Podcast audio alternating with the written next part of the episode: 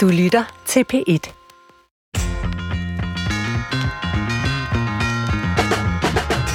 Velkommen til Brinkmanns Brix. I dag er det mig, til rettelægger Christoffer Heide Højer, der stiller spørgsmålene, for vi skal finde ud af, hvordan svensk karriere er blevet så stor og fornem og løbet langt ud over universitetets grænser.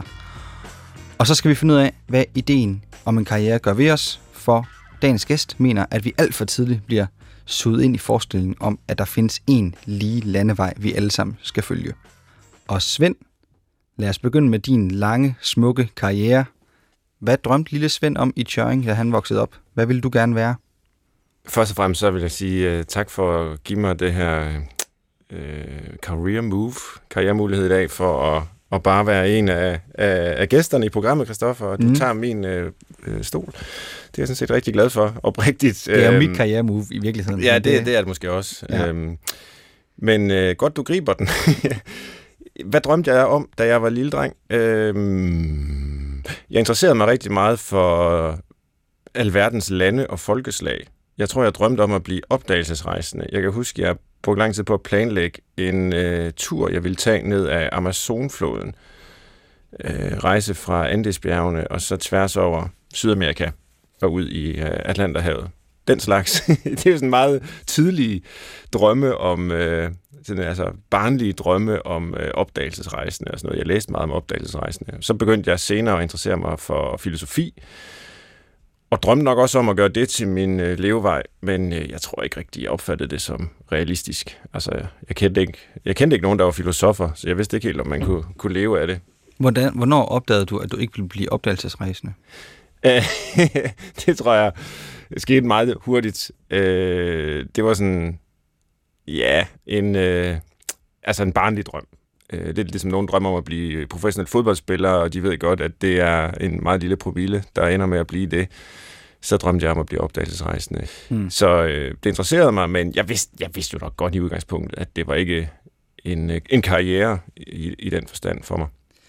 Når du blev spurgt, da du var lille, hvad du ville være, hvad sagde du så? Fordi at vi bliver jo ret hurtigt øh, indpodet med en eller anden form for idé om i hvert fald, hvad vi skal blive til. Ja. Øhm, jeg kan huske en gang, jeg sagde, at jeg ville være øh, direktør, og så ville jeg være kendt dir. Ja. Man kan være kendt jur, eller kendt mag, eller sådan noget, så ville jeg være kendt dir, og læste direktør. Øh, og det grinede de voksne af, og så begyndte jeg at sige det, fordi det synes de åbenbart var sjovt. Nå, øhm, så du vil gerne passe ind og lave en lille... Ja, hmm. man ved jo ikke rigtigt, hvad man skal sige. Der er jo nok nogle få børn, der virkelig brænder for et eller andet bestemt. De vil gerne være... Øh, ja, klichéen er jo fodboldspiller fodboldspillere eller brandmænd, øh, eller øh, skøjteprinsesser, eller et eller andet sådan specifikt, ikke? Men jeg tror, at de fleste børn ved ikke rigtigt, hvad de skal sige, og så finder de på et eller andet. Tror du, at vi for tidligt bliver stillet over for det her spørgsmål?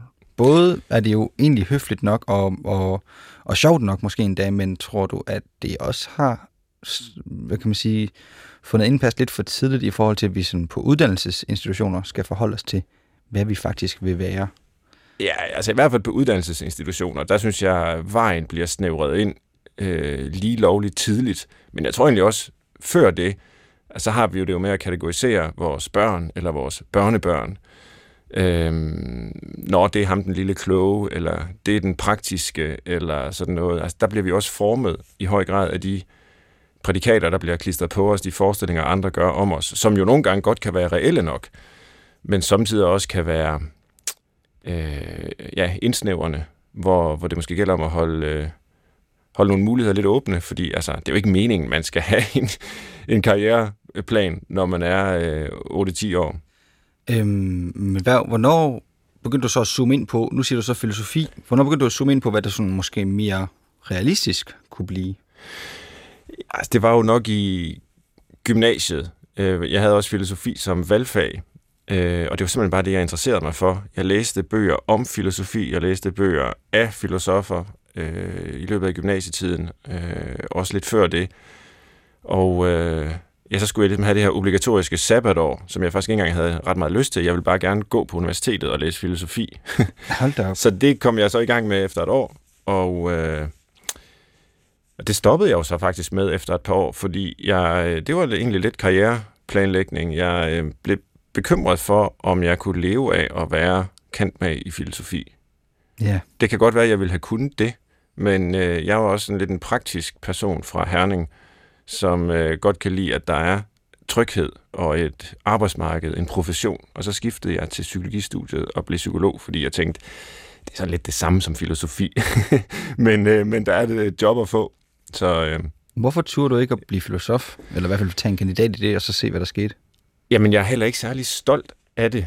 Øh, altså af, at jeg skiftede. Fordi det var simpelthen bare frygten for, at øh, det ville føre til, øh, til, til ikke rigtig noget, og at jeg alligevel ville ende med at beskæftige mig med noget andet, end det, jeg var uddannet til. Jeg synes, jeg kunne se mange af dem, der havde gennemført filosofistudiet, de, øh, de arbejdede slet ikke med filosofi.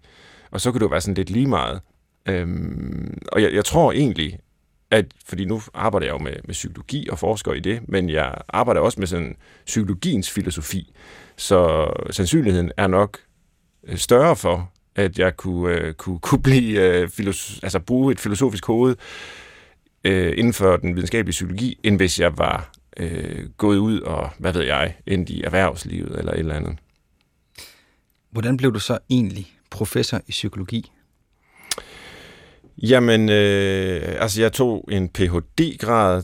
Det er jo en, øh, en slags forsker eller det er en forskeruddannelse, hvor man er i lære som forsker, og øh, jeg beskæftigede mig med noget meget teoretisk og filosofisk inden for psykologien, og så havde jeg en meget dygtig mentor, som, øh, som hjalp mig med at få nogle gode publikationer. Det er jo vigtigt, når man skal gøre karriere på universitetet. Altså, det stod ret hurtigt klar for mig. Jeg skulle ikke ud og være praktiserende psykolog. Det var ikke det, der rigtig interesserede mig øh, på det tidspunkt. Øh, jeg ville gerne forske. Øh, og der blev jeg taget... Altså, der, der var nogen, der tog mig ved hånden og, og viste mig vej ind i forskningsverdenen. Øh, og så var jeg ret flittig som ung forsker, øh, og, og blev så på et tidspunkt øh, professor øh, som 2-33 år i, i Aalborg. Øh, og det var så et skift fra Aarhus Universitet, hvor jeg både har studeret og, og fik min første, mit første job som adjunkt, som det hedder, inden for det her universitetssystem. Det er jo kun militæret, tror jeg, der har lige så mange titler og øh, ja, det er hierarkiske strukturer som universitetet. Ja. ja. Hvordan kom du så ud over universitetets grænser, som jeg indledte med? Altså, hvordan blev Svend Brinkmann til verdensfænomenet Svend Brinkmann, der turnerer rundt og har sit eget radioprogram, og bare er på forsiden af Euroman og Aftenshowet og så videre. der, er ikke en, der er ikke en lige, lige linje i hvert fald fra professor i psykologi til, til den karriere. Nej, altså det var jo bestemt heller ikke noget, jeg planlagde. Øh, det er sådan noget, der sådan er sket lidt tilfældigt. Jeg er snublet over nogle ting, hen ad vejen. Øh, altså det begyndte egentlig med, at jeg lavede noget forskning i øh, det, vi kalder diagnosekultur, som var noget af det første, der virkelig interesserede folk. Øh, fordi det skete lige de år, hvor rigtig mange flere fik diagnoser fra psykiatrien, end vi havde set før. Og det var der mange kommuner, der gerne ville vide noget om. Øh, skoler, øh, hvordan skal vi håndtere det her? Og så fik jeg sådan lidt erfaring med at være i medierne, blive interviewet af journalister, og jeg fandt ud af, at jeg synes faktisk, det var sjovt at formidle bredere end bare til ens fagfælder eller studerende. Og så faktisk via P1 øh, kom jeg med i noget, der hed Netværket dengang, øh, hvor vi så øh, altså en gang imellem blev, blev indkaldt til sådan et ugenligt radioprogram, og så diskuterede samfundsmæssige problemstillinger, og, og fik øvet mig i at, at have den rolle, jeg for eksempel også har her i, i radioprogrammet. Så det har været sådan lidt mesterlærer hen ad vejen. Øh, hvor øh, det er jo ikke noget, man kan tage en formel uddannelse i, det at være en del af den offentlige debat og, øh, og, og formidle til en bredere offentlighed. Men, øh, men jeg har lært det ved at, at gøre det, og har fundet ud af, at jeg synes, det er sjovt. Og det er jo også altså en del af vores jobbeskrivelse på universitetet, at vi skal formidle. Det elsker du at dække dig ind Ja, ja, men, I virkeligheden, men, virkeligheden men det er, måske bare 5, rigtig glad for 5 procent, vi skal gøre det, og, og jeg gør det så meget mere end det. Ja. Øh, men, men det er jo så den hylde, jeg har fundet. Har du nogensinde fortrudt nogle af dine øh, karrierevalg, arbejdslivsvalg? Altså en gang imellem kan jeg jo godt fortryde, at jeg ikke blev på filosofi. Øh, Nå, den knager stadig. Lidt. Øh, men altså nu er jeg jo i en situation eller en position, hvor fordi jeg er professor, og jeg har forskningstid, og jeg har forskningsfrihed, så kan jeg jo bare vælge at beskæftige mig med psykologiens filosofi. Og det gør jeg jo så. Øh, og derfor så, øh, så er det jo endt rigtig godt. Men jeg har da indimellem tænkt, ah, var det det råd, jeg ville give mine egne børn? Det var mit øh, næste spørgsmål. Ja. Hvad, ja, hvad giver du så videre? Fordi at øh, det her, nu skal vi have bredt det her karrierefænomen ud lige om lidt. Men når du kigger på dine børn, du har en ude af gymnasiet, en i gymnasiet og en i en folkeskole. Ja. De står over for masser af valg, og de har sikkert allerede alle mulige idéer og forestillinger. Både input fra dig og konen, men også fra samfundet og øh, uddannelsesinstitutionerne. Hvad siger du til dem, når de kommer til far? Jeg siger nok lidt både på den ene side og den anden side. Både lidt lyst og lidt fornuft. Øh, og det er selvfølgelig dejligt, når de to harmonerer. At man har lyst til noget, som også er fornuftigt. Øh, men for eksempel, øh, det tror jeg godt, jeg må sige, uden jeg udleverer ham. Den ældste vil gerne være forfatter. Og øh, han skriver godt, og han har gået på sådan nogle forfatterkurser. Men han ved også godt, øh, at det er en god idé at få en uddannelse. Og det støtter jeg ham i. Øh, altså, at han ikke altså, satte sig på og bare sætte sig på sit værelse og skrive løs, indtil der er et forlag, der antager et manuskript eller sådan noget. Det kan blive langt og svært, og det kan også måske være umuligt, fordi det er så lille et nåleøje. Øhm, så jeg er da glad for, at han også tager en, en uddannelse, selvom han måske hellere vil have skrevet på fuld tid. Så Mm. jeg er ikke den, der siger, at du skal bare gøre, hvad du har lyst til, og gå all in og glem alt fornuft. Øh, men jeg er på den anden side heller ikke den, der siger, du skal tage den uddannelse, der har den bedste beskæftigelsesmulighed og de højeste lønninger og sådan noget. Så jeg synes, jeg prøver at balancere lidt mellem de to øh, ekstremer der. Du skal have noget at falde tilbage på, kan jeg høre dig stå og sige ude. Ja, men altså, også fra Herning, vi, øh, vi, vi, vi, vi er jo nok lidt for praktiske der.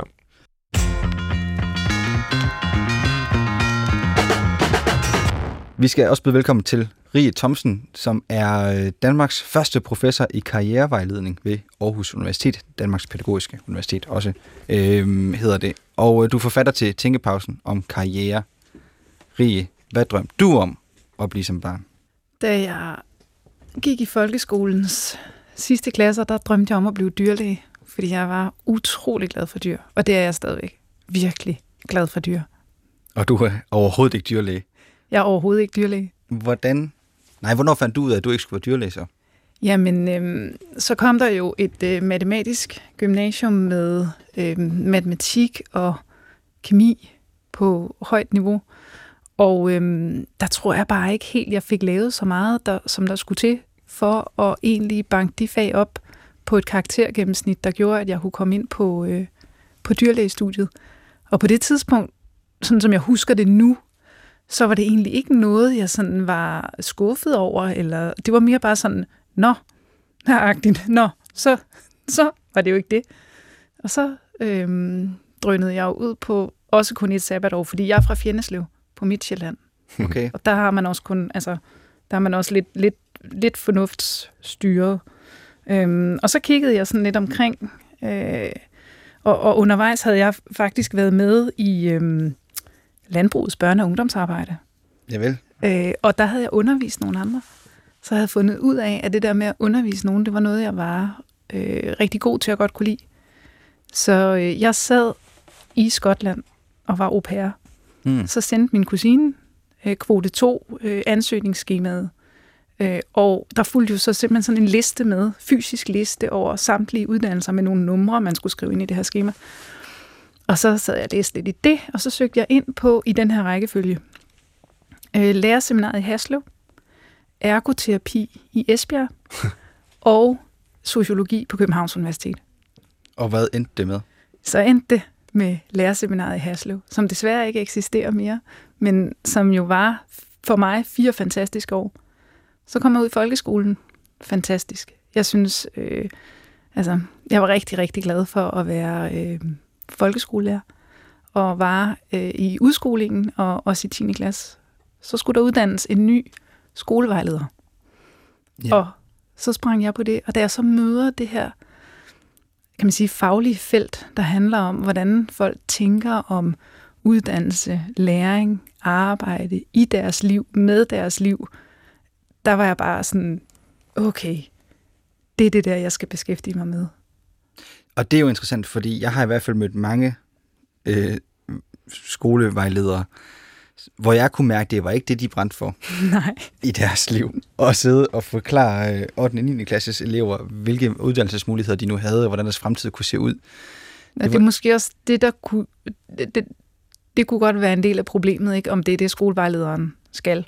Ja. Altså forklare 8. klasses elever, hvilke muligheder der findes, og hvordan deres fremtid skal se ud, eller kan se ud.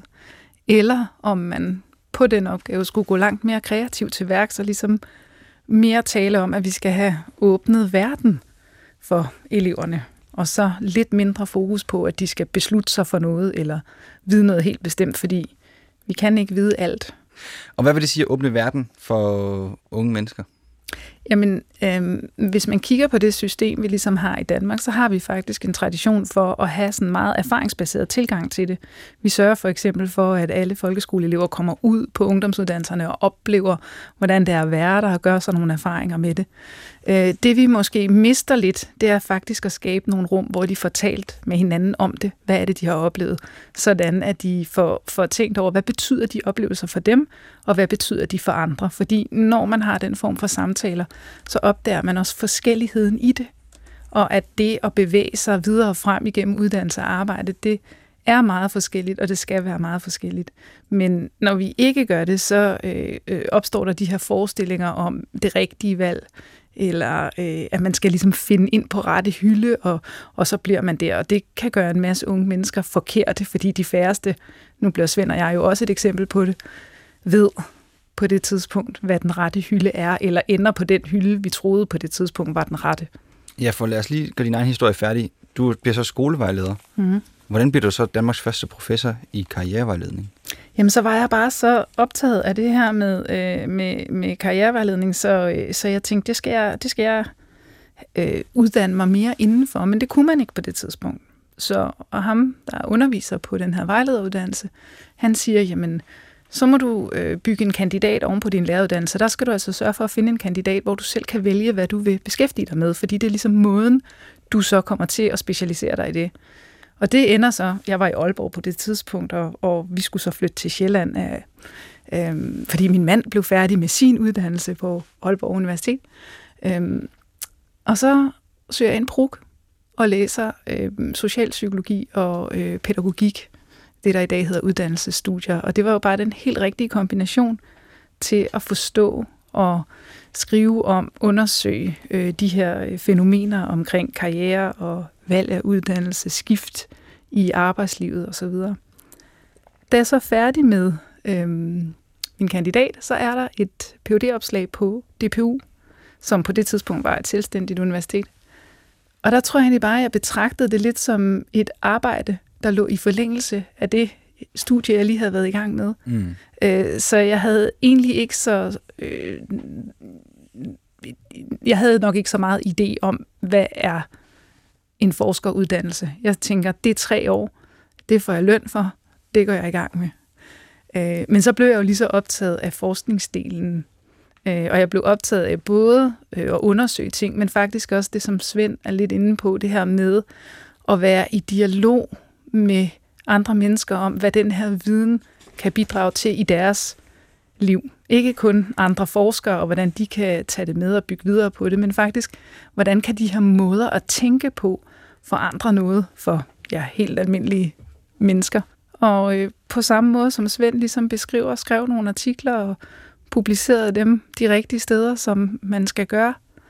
Og så ledte det ene til, et, til det andet, og på et tidspunkt skal Aarhus Universitet, DPU, øh, lave nye professorater, og så kigger man ned og siger, man, hvad er upcoming forskningsfelter her? Hvad har vi brug for viden om, og hvor har vi nogen, der ligesom øh, øh, ja, på det tidspunkt er det jo sådan set øh, et internationalt opslag, så det vil sige, at man skal jo vælges blandt mange, øh, der søger på de her øh, stillinger. Og det gør jeg så. Og så nu arbejder jeg jo så i det professorat med forskning og formidling og så videre. Ja, og øh, Svend, vi skal jo ikke glemme dig.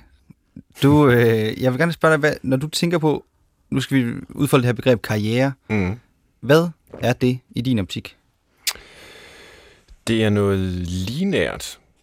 Det er i hvert fald den association, jeg får. Jeg mener også, at begrebet etymologisk er beslægtet med karé, altså sådan nogle bebyggelser, som er øh, langs gaderne i sådan nogle lige linjer. Øh, det er noget, som der er sådan en progression i. Hvis man har en karriere, så starter man et sted, og man arbejder sig op. Ja. Øh, ligesom jeg to. ja. Op på professor Stine. Ja, øh, og, og der er ligesom sådan en vej, der er banet for en, som man måske kan ane ret tidligt i, i sit forløb. Altså de helt klassiske karriereforløb, det er jo inden for sådan nogle øh, traditionelle virksomheder som øh, Mærsk og sådan noget. Ikke? Man starter som trainee, eller hvad det nu hedder, når man får foden indenfor. Eller inden for forsvaret. Man starter som menig, øh, eller som værnepligtig oven i købet. Og så kan man arbejde sig op og ende med at være general. Øh, men altså, der er ligesom det her lineære forløb op igennem hierarkierne. Det er, øh, altså det er, jo, det er jo en forestilling om karriere, og, og der er alle mulige andre øh, måder at se det på selvfølgelig i, i sådan den mere sådan flydende verden, vi står i i dag. Men, men jeg tror, det er der, det begynder. Altså det ved Rige meget mere om, end, end jeg gør, men det er den øh, association, jeg har. Og, og der er der i hvert fald nogen, der siger, også nogle af de sociologer, jeg har læst, at den forestilling om karriere jo er, er på, på mange måder faldet væk, øh, og måske har vi slet ikke karriere i den forstand længere. Vi har måske noget, der kunne kaldes jobs. Altså vi springer fra det ene til det andet. Øh, vi skaber vores eget forløb. Det er ikke længere linært, men, øh, men meget mere rodet. Nogle gange går vi i ring, vender tilbage til noget, og går to skridt frem igen, og så tre skridt tilbage. Øh, og det er der jo nok både fordel og, og ulemper ved. Øh, jeg må indrømme, at sådan tryghedsnarkomanen i mig godt kan lide, at der er en skabelon for ens arbejdsliv. Og det er jo også det, forestillingen om en karriere kan give en. Øh, så er det jo rigtig fint, at man bryder med den skabelon og gør noget andet, og det kan være inspirerende og spændende. Men hvis ikke der er en skabelon, så er der heller ikke noget at bryde med. Altså, så er der kun det tomme rum, man skal, skal ind i. Og det tror jeg måske kan være svært for mange at udfylde. Øh, især når vi fortæller de børn og unge, ikke? Altså, de, de kan, hvad de, hvad de vil. Øh, de skal selv finde deres egen vej. De skal være deres egen virksomhed. De skal arbejde med personlig branding, eller hvad man nu har sagt gennem årtierne. Øh, det er jo i virkeligheden overladet meget til sig selv. Øh, hvad er din definition af en karriere, Rie? For at supplere Svends øh, lineære ja. opfattelse? Øh, jamen, jeg lægger mærke til det, Svend han siger, både det lineære, men også øh, det vertikale, ikke? det mm. opadstigende. Vi ser næsten sådan en stige for os, og vi kan egentlig godt blive lidt i det billede, fordi det billede kan forstærke øh, den anden Øh, øh, forståelse, som, som jeg skriver om i Tænkepausebogen. Øhm, fordi på det her billede, hvis vi ligesom forestiller os, der står flere mennesker på stigen, så bliver de nødt til at stå efter hinanden der opad i en række. Og, og man kan ikke komme videre, før de andre flytter sig opad, eller eventuelt brætter af stigen, eller i hvert fald øh, bevæger sig. Så vi får med den forståelse også en form for konkurrence- og udskillelsesløb oven i karriereforståelsen. Øhm, den forståelse, som vi arbejder med inden for øh, karrierevejledningsfeltet, den er langt mere horisontal. Så der skal vi i stedet for forestille os folk, der ligesom står, måske kan de godt stå på en række, men de står ved siden af hinanden. Og det giver jo ligesom mulighed for meget mere øh, bevægelse. De kan gå lige frem, de kan sætte sig ned, de kan øh, for den sags skyld vende sig om og, og gå baglæns. Og det vil sige, at i den her karriereforståelse, der kan øh, lineariteten egentlig pege mange steder hen, og den er langt mere, øh, hvad man siger, åben, men alligevel knyttet til øh, nogle ting, den enkelte gør, men i nogle fællesskaber i det samfund, vi er en del af. Så øh, den forståelse er øh, mere at betragte ikke som en konkurrence, men som en rejse, vi er på. Og i den rejse, der bruger vi øh, inden for karrierevejledningsfeltet ligesom øh, ordet karriere til at øh, sætte fokus på uddannelse, arbejde og læring over tid.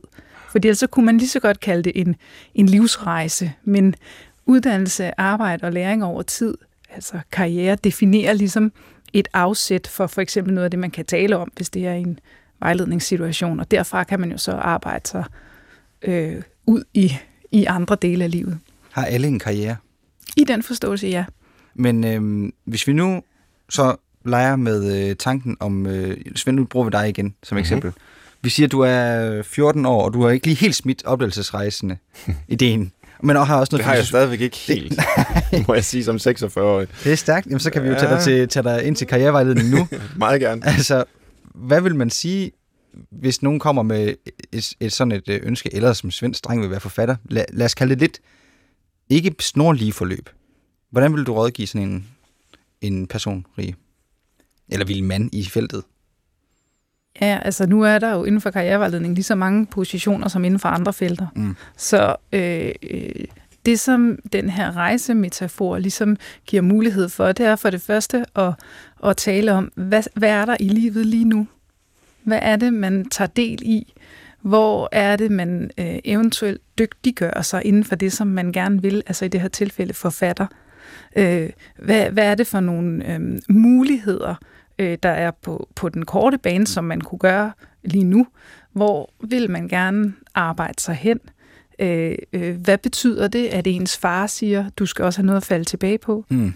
Hvad for en balance kan det give for øh, balancen imellem at bruge tid på at skrive på noget, man gerne vil sende ind til det her, og så samtidig skulle læse, hvad der nu så indknytter sig til den uddannelse, øh, som man har valgt. Ikke? Og hvordan kan de ting øh, ligesom være til stede i livet på samme tid for den person? Ikke? Er der nogle ting, man ønsker at, at prioritere anderledes? Så man kan sige, det, det handler om at blive meget konkret undersøgende på det, der er lige nu og her, øh, og ikke kun tale om ting, der ligger ude i horisonten som sådan en drøm, fordi så kan der blive ret stor afstand imellem øh, det, der er drømmen, og så det, der foregår i ens liv øh, nu og her. Så, så jeg vil ikke sige, du skal bare gøre sådan og sådan.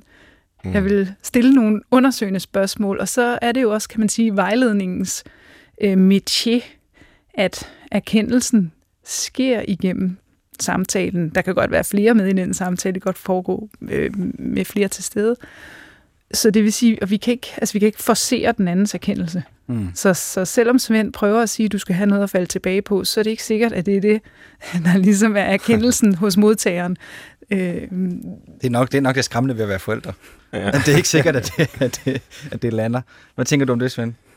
Jamen, jeg synes, det lyder utroligt fornuftigt. Øhm, jeg kan jo sige, nu bliver det selvfølgelig meget konkret. Ja, det gør det lidt. No, noget af det, vi øh, har snakket om, det er øh, forbilleder. Altså, hvem der ligesom har en livsform, et, en arbejdslivsform, eller en, en karriere, kan vi jo sige, som øh, er forbilledelig i forhold til det, som for eksempel min søn interesserer sig for. Og, og det, det kan jeg forestille mig med karrierevejledning generelt, øh, må have stor betydning. Altså især oprindeligt jo for kvinder, ikke? Øh, da de første kvinder begyndte at få ledende stillinger og i store virksomheder og komme ind i bestyrelser, så må det jo have været enormt inspirerende, at man overhovedet kunne begynde at forestille sig at gøre sådan noget, ikke? Mm. Øh, som, som en ung kvinde for eksempel. Øh, og ham, vi har så fundet, som min søn synes er helt vildt sej, det er Niels Krause Kær, øh, som har været på Deadline. Fordi han er, øh, altså han har en uddannelse, han har et fast job, han er journalist, han øh, er dygtig til sit arbejde, og så skriver han romaner i sin, øh, jeg ved ikke om det er i fritiden, eller hvad han betragter som hovedværvet og, og biindtægten. Men, men, men han er jo altså også forfatter i hvert fald. Øh, Øh, og, og jeg tror egentlig, det er det, min dreng ser lidt for sig, eller håber på, øh, og, og ser faktisk et, øh, et forbillede i Niels Krause der, som jo også virker som en utrolig sød og, og rar mand. Så øh, det, det, det kan jeg jo blive glad for som far, at det ikke er, øh, hvad ved jeg, øh, Elon Musk eller en eller anden øh, mystisk person, som bliver idoliseret, men, men det er sådan mere realistisk øh, forbillede som Niels Krause. Det havde været endnu mere uhyggeligt, hvis forbilledet var dig, Svend. Ja, ej, men heldigvis ikke. Det tror jeg ikke. Øhm, nu kan jeg godt tænke mig at stille, mig, stille jer over for nogle personer, som vi alle sammen kender, og så kan vi tale lidt om deres karriere. Øhm, og den første, jeg har valgt at hive frem, det er et eksempel på, eller et oplæg til diskussion om det her med, kan vi gøre, hvad vi vil? Har vi et frit valg, også når det kommer til, hvad vi skal lave med vores liv? Og den person, jeg tænker, vi skal tage udgangspunkt i, det er dronning Margrethe. mm. Som jo er født til noget, og det er der en idé om i hvert fald, at det var vi i højere grad tidligere. Der skulle vi følge en eller anden form for øh, familietradition, øh, som jo kan lyde begrænsende. Og når du så som karrierevejleder får Dronning Margrethe ind, Rie, øh, og vi siger, at hun er lige omkring der, hvor hun skal til at overtage tronen, hvad vil du råde hende til, hvis hun står og siger, åh, jeg synes godt nok, det er noget af en tung arv, jeg skal løfte. Jeg har måske lyst til det, men jeg kunne også godt forestille mig andre ting. Nu ved vi jo også, at hun har en uddannelse, for eksempel, inden for noget ganske andet end det at være dronning. Kan man øh, rådgive en person, som har en lidt en bunden opgave? Altså, øhm, jeg synes, vores dronningen på mange måder er et eksempel på karriere som en rejse. Ja. Altså, hun er i, hvad kan man sige, et embede, som ser ud til at være utrolig fastlagt. Samtidig med, at jeg tror, der er ikke nogen, der er i tvivl om, når man ser på den rejse, hun har været på, at hun i høj grad også har forandret, hvordan man ser på det embede. Mm. Og noget, nogle af de ting, som jeg lægger mærke til, hun har forandret det ved, det er ved at, at, at tilføre det nogle personlige øh, ønsker for sit liv. Som for eksempel at tage en uddannelse inden for arkeologi, som interesserede hende, og ikke bare tage en uddannelse inden for det, men faktisk have det fag med sig i sit embede og, og gøre det til noget, hun aktivt har, har anvendt og forfulgt. Ikke? Øh, tag kunsten ind, blive udstillende kunstner, ikke? og øh, jeg, ikke fordi jeg kan sætte mig ind i, hvordan det er at være dronning, fordi det, det synes jeg ikke, jeg kan, men det, jeg kan sætte mig ind i, det er, at når man for eksempel er professor, og der kan Svend jo så komme med sit take på det bagefter, for jeg gætter på, at han kunne have haft nogle af de samme overvejelser, så ligger der jo også nogle forestillinger om, hvad gør man så, og hvad må man, og hvad må man ikke. Øh, og, og i et interview med dronning Margrethe, der er hun jo inde på nogle af de her forestillinger om, hvad må man og hvad må man ikke, og det er der, hvor hun skal beslutte sig for at lave en udstilling første gang. Fordi okay. hun ligesom fortæller, at lige der føler hun, at hun går lidt ud over, hvad kan man sige, det der egentlig er i embedet, og dermed jo så også forandrer det. Ikke? Øh, og der kunne jeg da forestille mig, Svend, at du kunne have gjort dig nogle overvejelser over, da du valgte at gå ud over professorembedet og formidle i mere end 5% af din stilling. Jeg tænker, du også har mm. øh, et arbejdsliv, der, der på den måde, også på nogle tidspunkter har mange timer, på nogle tidspunkter færre timer, men du er i hvert fald nok gået ud over øh, de forventninger, der ligger i det. Hvordan virkede det så på dig i dit liv på det tidspunkt, og hvad tænker du om det nu? Altså, det er faktisk noget, jeg løbende tænker over, fordi jeg får også øh, jævnligt tilbud om at gøre ting, som faktisk øh, lyder rigtig sjovt. Øh, måske lidt svarende til dronningens tilbud om at udstille sin kunst, eller øh, lave en forestilling, lave nogle øh, kostymer til en forestilling, eller hvad, hvad hun nu kan, øh, hvor hun sikkert har tænkt over, er det forenligt med rollen som majestæt og statsoverhoved? Og det er det jo tydeligvis i dronning Margrethes tilfælde, og det håber jeg også, at det meste af det, jeg gør i det, i det mindste, at det er forenligt med at være øh, professor og, og ligesom repræsentant for øh, videnskab og, og, og lødighed og sådan noget. Men så får jeg også tilbud nogle gange om at gøre noget, som jeg ikke synes er helt forenligt med det. Øh, eller i hvert fald, som er på grænsen, og så har jeg måske lyst til det, det kunne være at være med i Vild med Dans, eller at tage med på en eller anden ekspedition. Nu har jeg jo afsløret min øh, hemmelige drøm om at være opdagelsesrejsende. Jeg er også blevet spurgt om øh, øh, altså sådan nogle programmer, hvor man skal ud i ødemarken sammen med nogle kendte mennesker og øh, fange sin egen mad og sådan noget. Det kunne jeg vildt godt tænke mig at prøve. Men øh, det, det, det synes jeg ikke er, er det, jeg skal. Altså, øh... Nu bliver jeg altså virkelig enormt nysgerrig. Øhm, så det vil sige, at du siger nej, fordi det ikke er det, du skal, fordi du er professor, men i virkeligheden, så har du meget lyst til at tage ud i ødemarken og fange din egen mad, eller være med i Vild med Dans. Ja, på en måde har jeg lyst til det, ja. Øh, men, men altså, det er bare så, hvad kan man sige, øh, kommersiel, eller så...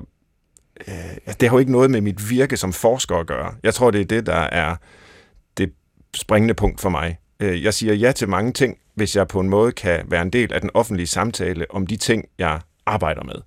Men hvis jeg, når jeg bliver spurgt om, om vild med dans og den slags, så har det jo ikke noget at gøre med, hvad jeg har forsket i eller skrevet bøger om. Så har det at gøre med, at jeg pludselig også er blevet sådan et kendt ansigt. Og det synes jeg ikke er nok til, at jeg kan øh, stå inden for at, at gøre det.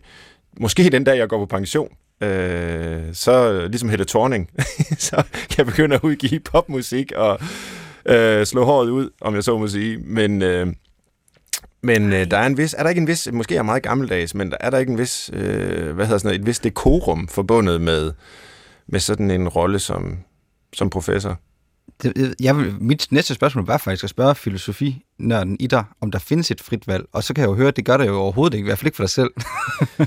jo, men jeg vælger jo selv, øh, og jeg reflekterer over det. Øh, jeg kan godt lide den definition på frihed, som øh, Rune T. Kide øh, kom med i en af sine bøger. Han var jo øh, tegneserieforfatter, og øh, der har med Den lille møghætte og pulven, mm. og satiriker og humorist. Og, og blind. Han, ja, han blev blind, ja, det mm. gjorde han nemlig. Og han skrev et sted, at frihed er at være bundet med de rette bånd. Og øh, det håber jeg, at dronning Margrethe er. Ja. Øh, jeg synes, apropos majestaten, ikke, altså, så viser hun med, med sin måde at være dronning på, at man godt kan være sig selv og gøre det på sin måde, selvom rollen er ekstremt stramt defineret. Øh, der er virkelig normer og etikette og alt muligt, man skal overholde. Øh, Øh, og så siger øh, Rune til Kide der, at, at øh, man er sådan set ikke fri, hvis man er ubundet af alting. Fordi så kan det godt være, at man kan gøre, hvad man har lyst til hele tiden, fordi man er ubundet, men man bliver så også hurtigt slave af sine lyster. Øh, og hvem bestemmer egentlig, hvad man har lyst til? Det bliver meget tilfældigt, og et tilfældigt liv er jo ikke rigtig et frit liv. Øh, hvorimod det at være bundet af de rette bånd er frihed. Altså hvis man er bundet af de forkerte bånd, er man ufri. Hvis man er bundet af ingen bånd, altså ubundet, så er man også ufri. Men er man bundet med de rette bånd, så kan man være fri, fordi man kan handle i forhold til noget, som har betydning for en. Og det betyder også, at der er grænser for, hvad man bør gøre i sit liv. Øh, og det, det tror jeg faktisk, at der er den der mærkelige, intime forbindelse mellem frihed og begrænsning, som vi ikke har været ret gode til at, at tænke om i vores kultur, hvor vi har tænkt, frihed det er det ubegrænsede. Men det, det tror jeg faktisk ikke, det er. Jeg kunne godt tænke mig at gå videre til nogle andre eksempler, som måske peger mere ind i den traditionelle forståelse af, når vi siger karriere, og det er erhvervslederne Martin Thorborg, IT-iværksætter, og øh, ja, erhvervsleder og bestyrelsesmedlem alle mulige steder, Stine Bosse, som er to sådan danske øh, karrieremennesker. I min optik i hvert fald. Nu er det jo fordomslejen øh, her. Hvilke historier fortæller den her opadstigende, øh, bedre, højere, mere magt, mere succes historie om, hvad det vil sige at have en karriere, Rie? Altså, jeg synes, de begge to er eksempler på øh, nogen, der fremviser øh, karriere i både den horisontale og den vertikale forståelse. Hvad vil det sige? Øh, for Stine Bosse for eksempel, øh, som vælger, sådan som det er fremstillet i medierne. Vi må lige tage et par forskerforbehold her.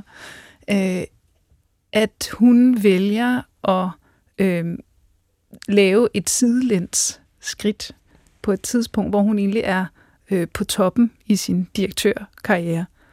Øh, og det kommer der en masse spørgsmål til. Øh, og hun øh, forklarer ligesom, at nu vil hun øh, noget andet. Altså hun vil ligesom udforske andre muligheder øh, i sit liv.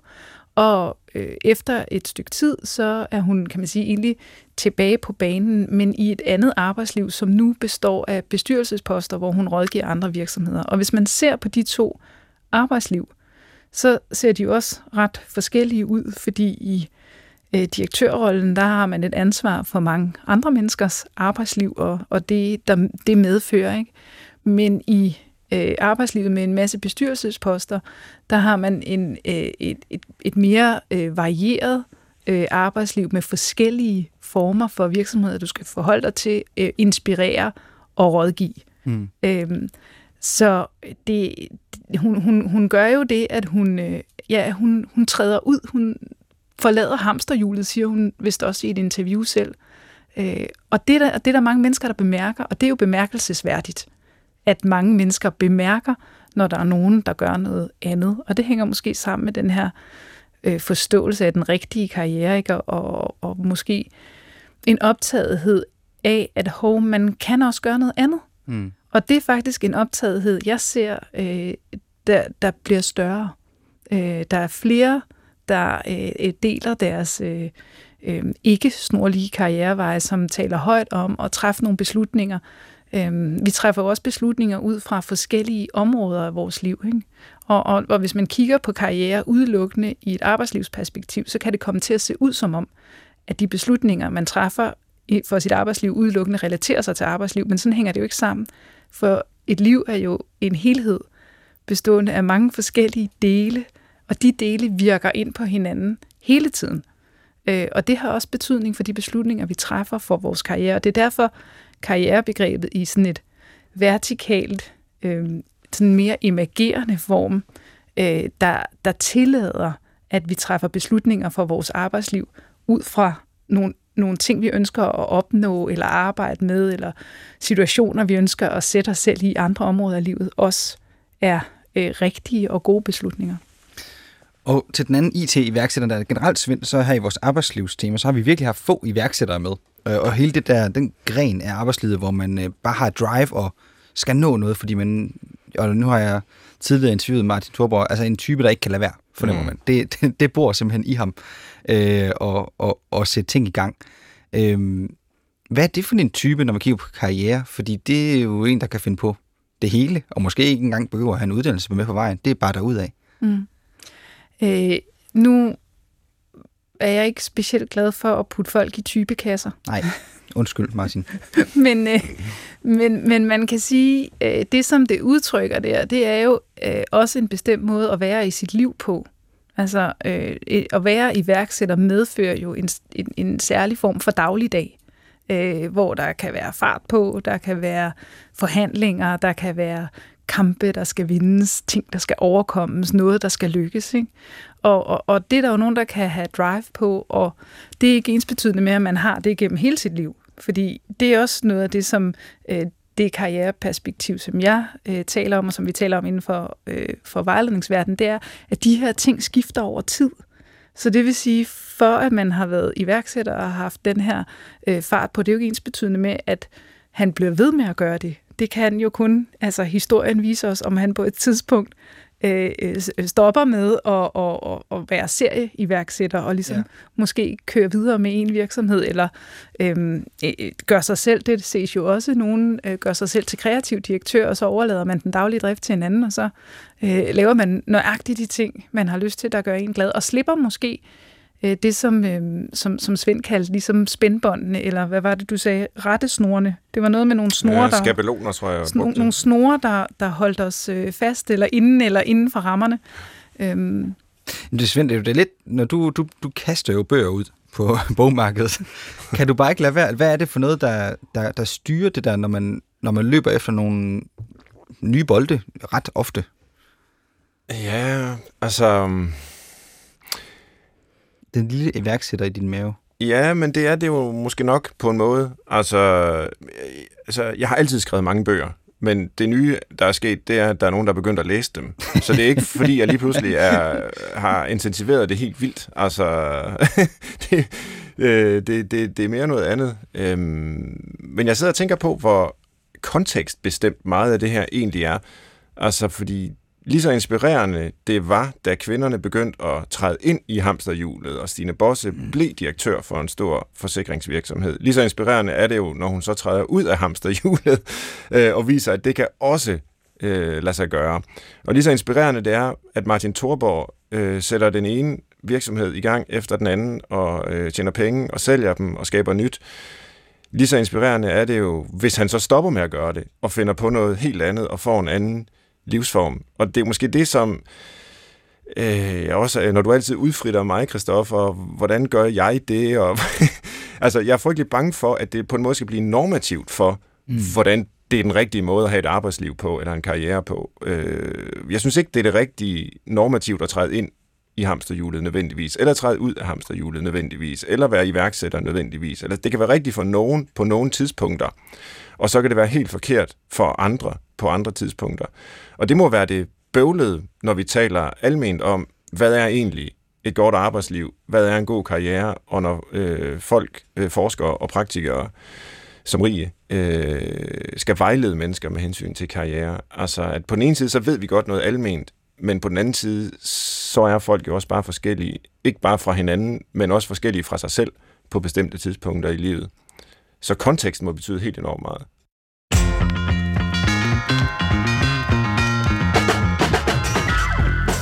Du lytter til Brinkmanns Brix, hvor vi taler med karri- øh, om karriere med professor i karrierevejledning, Rie Thomsen fra Aarhus Universitet, DPU. Og øh, jeg kunne også godt tænke mig at vende det her, når der sker noget uforudset. Fordi at øh, selvom vi har snakket om vertikalt eller horisontalt, eller hvad vi har snakket, så, så er der jo alligevel, det, det er som om, der altid er manøvrerum, der er altid muligheder. Men en gang imellem, så slår uheldet jo ned i ens liv, og man skal se sig om måske efter noget helt andet at lave. Øhm, mit oplæg her, der var det egentlig, jeg kom til at tænke på de der folketingspolitikere, der ikke blev valgt ind, øh, og så skulle lave noget andet. Men jeg, men jeg kunne faktisk godt tænke mig at tage det skridt videre, og så kigge på folk, der er udsat for et uheld, en sygdom af en eller anden art, der gør, at man ikke kan øh, lave den funktion, man nu har gjort tidligere, øh, hvor man skal starte forfra.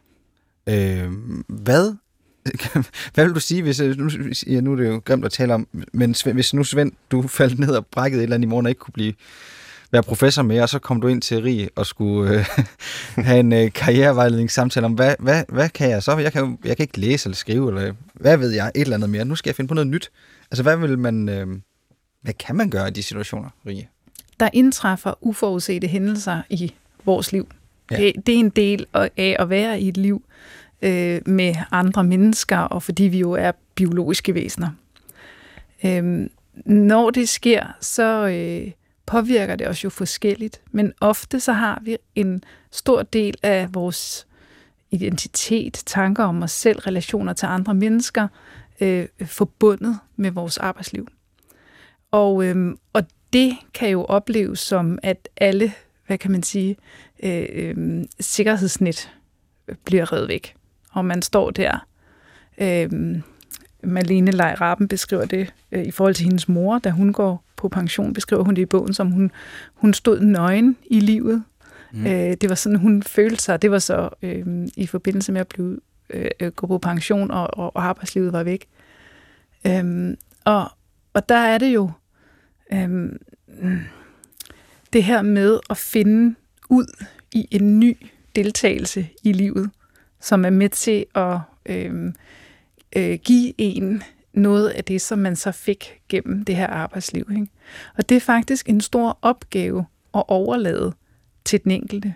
Altså vi har mange praksiser, der støtter op om øh, øh, ens liv, hvis man bliver syg, for eksempel.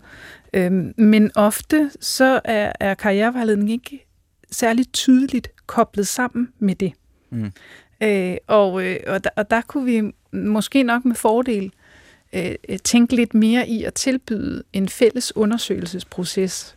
Fordi ofte har man jo haft mange andre ting i sit liv end kun arbejdslivet, som også giver en identitet og mening. Og nogle af de ting, man har haft i ens liv, kan måske endda blive vejen ud i et nyt arbejdsliv. Ja. Så øh, det sker. Øh, man er ofte alene med det. Ja, og det lyder lidt uhyggeligt. Altså ja. Svend, hvordan ville du have det, hvis du pludselig skulle lave noget helt andet? Jamen, det vil jeg være utrolig ked af, fordi jeg er glad for at lave det, jeg gør, og jeg vil også lave det, jeg gør, mere eller mindre, hvis jeg for eksempel øh, blev mange millionær af at vinde i lotto i morgen, så vil jeg stadigvæk øh, læse og skrive, og sikkert lave radio, hvis der var nogen, der gad at, at bruge mig stadigvæk. Øhm, så Altså, hvis jeg for eksempel mistede evnen til at, at, at læse... ja, det er lidt mærkeligt at miste en evne, men ja. Ja, nej, men det kan jo det. ske. Man kan jo ja. Øh, få en hjerneblødning, altså... Øh, og, ja. ja og, og skulle, skulle reorientere sig øh, i, i, i sit liv. Altså, det vil jeg... Øh, det, det vil være en kæmpe krise for mig. Det er jeg da overbevist om. Men øh, jeg håber også, at der er andre ting, som øh, giver et liv som mit indhold og værdi, som, at det, det er der jo, øh, som jeg også ville kunne værdsætte og få øje på. Og, at leve ud fra. Men om det kunne gøres til en karriere, altså, det, det, er, jo, det er jo det næste. Ja. Det er jo ikke sikkert. Altså, det er fint nok, at man måske ikke kan læse, men så kan man øh, betjene en boremaskine. Men det gør jeg ikke særlig godt. Jeg tror, jeg er for gammel til at kunne lære at blive en god øh, tømmer, for eksempel. Altså, så der vil jeg virkelig få brug for rigs hjælp. ja. øhm, jamen, og så måske, øh, apropos skulle jeg til at sige, men det der med nu bliver det lidt individorienteret. Og Svend, du er en skøn kritiker af, når det kommer til at handle for meget om den enkelte og den enkeltes opgave at, at løse øh, det, det der hint. Hvordan håndterer man det i øh, karrierevejledning? Der er det jo en enkelt person, der kommer ind og skal finde ud af, hvad de skal med deres liv. Det er jo sådan relativt fokuseret på den enkelte. Mm. Indgår vi ikke i et større fællesskab? Øhm, jo, det gør vi. Jeg vil gerne medgå, at øh, ret så meget teori omkring vejledning og karriereudvikling har hvad kan man sige, haft et humanistisk afsæt og humanistisk ståsted. Og det har øhm, på en måde fodret individualiseringsdiskursen, hvis vi kan sige det på den måde. Men øhm, og, og, det, og, det, og derfor får vi også øje på den enkeltes øh, manglende evne til at bære sin byrde. Ikke? Det er de enkelte, vi ser, de enkelte, der bliver syge, de enkelte, der fejler. Men når vi kigger på karrierevejledning ud fra et kritisk perspektiv, så får vi jo lige præcis øje på øh, fællesskaberne, og vi får øje på, at vi er ikke alene. Og det kan man faktisk tage afsæt i i karrierevejledning, og for eksempel øh, starte øh, i øh, fællesskaberne og i grupperne. Fordi når vi bruger karrierevejledningen til at almengøre og normalisere, ikke? vi kan for eksempel normalisere studietvivl på videregående uddannelser, som rigtig mange studerende oplever, men som øh, de måske tror, at de er alene med og føler sig forkerte, fordi jeg er nok den eneste, der tænker, at jeg ikke skal være på filosofi, fordi der ikke er job, men jeg skal over på psykologi. Ikke? Mm. Øhm, men, men ligesom sin studietvivl og tvivl i det hele taget, det, det er også en del af, af, af livet, øh, og, og, og det må gerne være der, og vi kan snakke om det. Øhm, så, så bidrager vi til at ligesom øh, kollektivisere nogle af de her udfordringer, og prøve at afindividualisere det. Så øh, det er meget nemt at forstå karrierevejledning som en del af det individualiserende, men der ligger faktisk nogle rigtig stærke muligheder i at bruge det på nogle andre måder, nemlig til at almindeliggøre og normalisere. Vi nærmer os slutningen, og jeg, jeg kunne godt tænke mig en lille diskussion om, om vi skal følge vores drøm. Øhm, Svend, du, du vejleder din, din søn til sådan ja på men-måden. Øh, og så hører jeg dig, Rie, sige, at vi skal passe på med, at vi ikke for tidligt øh, fastlåser øh, unge i en idé om, hvad de skal være. Så der skal være plads til en drøm, men hvor meget skal vi følge den? Øh, John Krumpold, som er en af teoretikerne inden for karrierevejledning, han øh, siger jo, at der er ikke noget galt med at, at have en drøm øh, og prøve at forfølge den. Men når man laver en plan for det, så skal man gøre det med blyant der har et viskeleder ved hånden.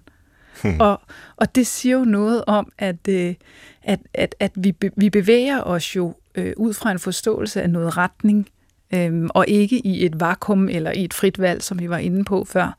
Øh, øh så det må man gerne, men, men man må også øh, samtidig erkende, at, at vi, vi agerer ikke alene. Så det vil sige, at der sker ting undervejs, ligesom vi kan for, vores værdier kan forandre sig. Så pludselig øh, rykker drømmen sig et andet sted hen, eller på et tidspunkt, øh, når man måske frem til, at det, det er faktisk ikke muligt for mig at gøre det her, jeg drømte om. Men det kan meget vel være, at der er opstået en ny drøm undervejs. Øh, og så synes jeg også, man skal have så for øje, som kommer til syne i det her program, ikke? at mennesker er også forskellige. Nogen øh, vil trives med at have et, et ret uopnåeligt mål. Ikke? Der er nogen, der bliver kongelige balletdansere. Ikke? Der udgiver øh, bøger, musik i en tidlig alder, der bliver professorer øh, tidligt, øh, eller der øh, øh, arbejder i Netto, men, men tager ud og, og dykker øh, øh, fire gange om året, fordi det er det, man har, har, det er det liv, man har lyst til at, at have. Ikke? Så derfor så, så ser jeg det ikke som vejledningens opgave at realitetsorientere. Mm. Jeg ser det som vejledningens opgave at konkretisere og understøtte. Og så skal mennesker nok komme frem til efterhånden og af sig selv og i deres liv, øh, øh, øh, den måde, det sådan ligesom kommer til at udfolde sig på. Ikke? Øh, så øh, nej tak til at, at, at slå drømmen øh, ihjel, men omvendt, øh, ja tak til at, at være konkret på, hvordan, hvordan bevæger du dig lige nu i forhold til det. Skal man følge sin drøm, Svend? Ikke, det er ikke sikkert. Altså, jeg er måske lidt mere tilbøjelig til at ville slå drømme ihjel, hvis enten drømmen er fuldstændig urealistisk i forhold til, hvad man formår. Altså, så er det jo dumt at gå og øh, stræbe efter noget, som man hele tiden fejler i forhold til, og synes, så er man også så dum, fordi man kan jo ikke nå den her drøm, og man lever jo sådan en x-faktor-kultur, hvor vi tror, at alle kan blive alt, hvis bare de brænder nok for det. Psykiatrifonden laver sådan en undersøgelse, hvor de spørger unge mennesker på ungdomsuddannelserne, hvor enige de er i udsagnet om, at de kan blive lige præcis det, de vil, hvis bare de tager sig sammen. Og det svarer en overord, et overordentligt stort flertal, øh, at de er enige eller meget enige i. Men folk kan jo ikke blive til præcis det, de vil, hvis bare de tager sig sammen. Så der, mm. der er jo en kollektiv illusion, som jeg tror faktisk gør stor skade på folk. Øh, så, så det er jo ikke fordi, vi skal slå drømme ihjel, men vi skal i hvert fald realitetsteste dem. Det er det ene. Det andet er så, at drømme jo også kan være dårlige drømme. Altså ikke bare fordi de ikke er realistiske. Nogle gange kan de jo være realistiske, men alligevel dårlige. Altså man kan jo drømme om noget, som måske er dårligt, altså forkert, øh, problematisk. Øh, man kan drømme om at blive, hvad ved jeg, øh, terrorist eller et eller andet frygteligt. Altså nu, det er jo selvfølgelig et meget ekstremt tilfælde, ikke også? Men, men jeg synes også, at man skal selvfølgelig have en diskussion med, med børn og unge, enten man er forældre eller vejleder, øh, om hvad de gerne vil, og hjælpe dem til at opnå det. Men man skal måske også give dem den refleksion, der handler om, hvorvidt det, de drømmer om, ret beset er efterstræbelsesværdigt. Fordi det er jo ikke sikkert, det er det. Det sidste, vi skal, det er listen med tre gode grunde til at planlægge sit arbejdsliv fra start til slut. Så der simpelthen ingen slinger i valsen er. Øhm, Rie, take it away. Jeg har ikke tre gode grunde til at planlægge sit arbejdsliv fra start til slut. Hvad har du så? Jeg har tre gode karriereråd. Okay, kom med den. Mm. Nummer et. Rejs sammen med nogen, du holder af. Nummer to. Kig op og hold en pause på turen. Nummer tre. Tag gerne en omvej eller en omkringvej eller en afstikker ind imellem. Ja, Svend, kan du øh, så komme med tre gode råd til at planlægge sit arbejdsliv fra start til slut? Jamen, jeg synes jo, at Ries råd var oprigtigt gode, og mine de er så øh, oprigtigt dårlige, kan man sige. Ja. Øh, hvis du gerne vil kede dig, så skal du sørge for at planlægge alt fra start til slut i dit arbejdsliv. Hvis du gerne vil skynde dig øh, frem, hvad ind til hvad, altså om det er at komme først til kirkegården, det ved jeg ikke, men så skal du planlægge alt fra start til slut. Og hvis du gerne vil blive skuffet, så skal du også sørge for at planlægge alt fra start til slut, fordi øh, det går nok ikke helt, som du planlægger, og så kan det jo være, at du bliver skuffet over dig selv, fordi du ikke blev den fantastiske en, du drømte om. Du har lyttet til Brinkmanns Brix med professor i karri- karrierevejledning ved Aarhus Universitet DPU, Rie Thomsen, forfatter til Tænkepausen om karriere, og Svend Brinkmann og jeg til rettelægger Christoffer Heidehøjer siger tak for denne gang. Det var sjovt, Svend, at få lov til at låne din værtsstol og Du snakke om din godt. karriere. Yes. Find os i DR Lyd og lyt til alle vores arbejdslivstema-programmer, der ligger derinde, og samt alt muligt andet. Og nu tør jeg næsten ikke at sige det, men skriv også til Brinkmanns Brix, dr.dk. Det er mig, der står for den, og jeg undskylder, at jeg ikke får læst alting, men vi prøver at samle op, og så laver vi en spørg Svend inden jul, hvor det, øh, jeg hiver så mange spørgsmål som muligt ud og stiller til den store guru, Svend Brinkmann. Tak for i dag. Gå på opdagelse i alle DR's podcast og radioprogrammer. i appen DR Lyd.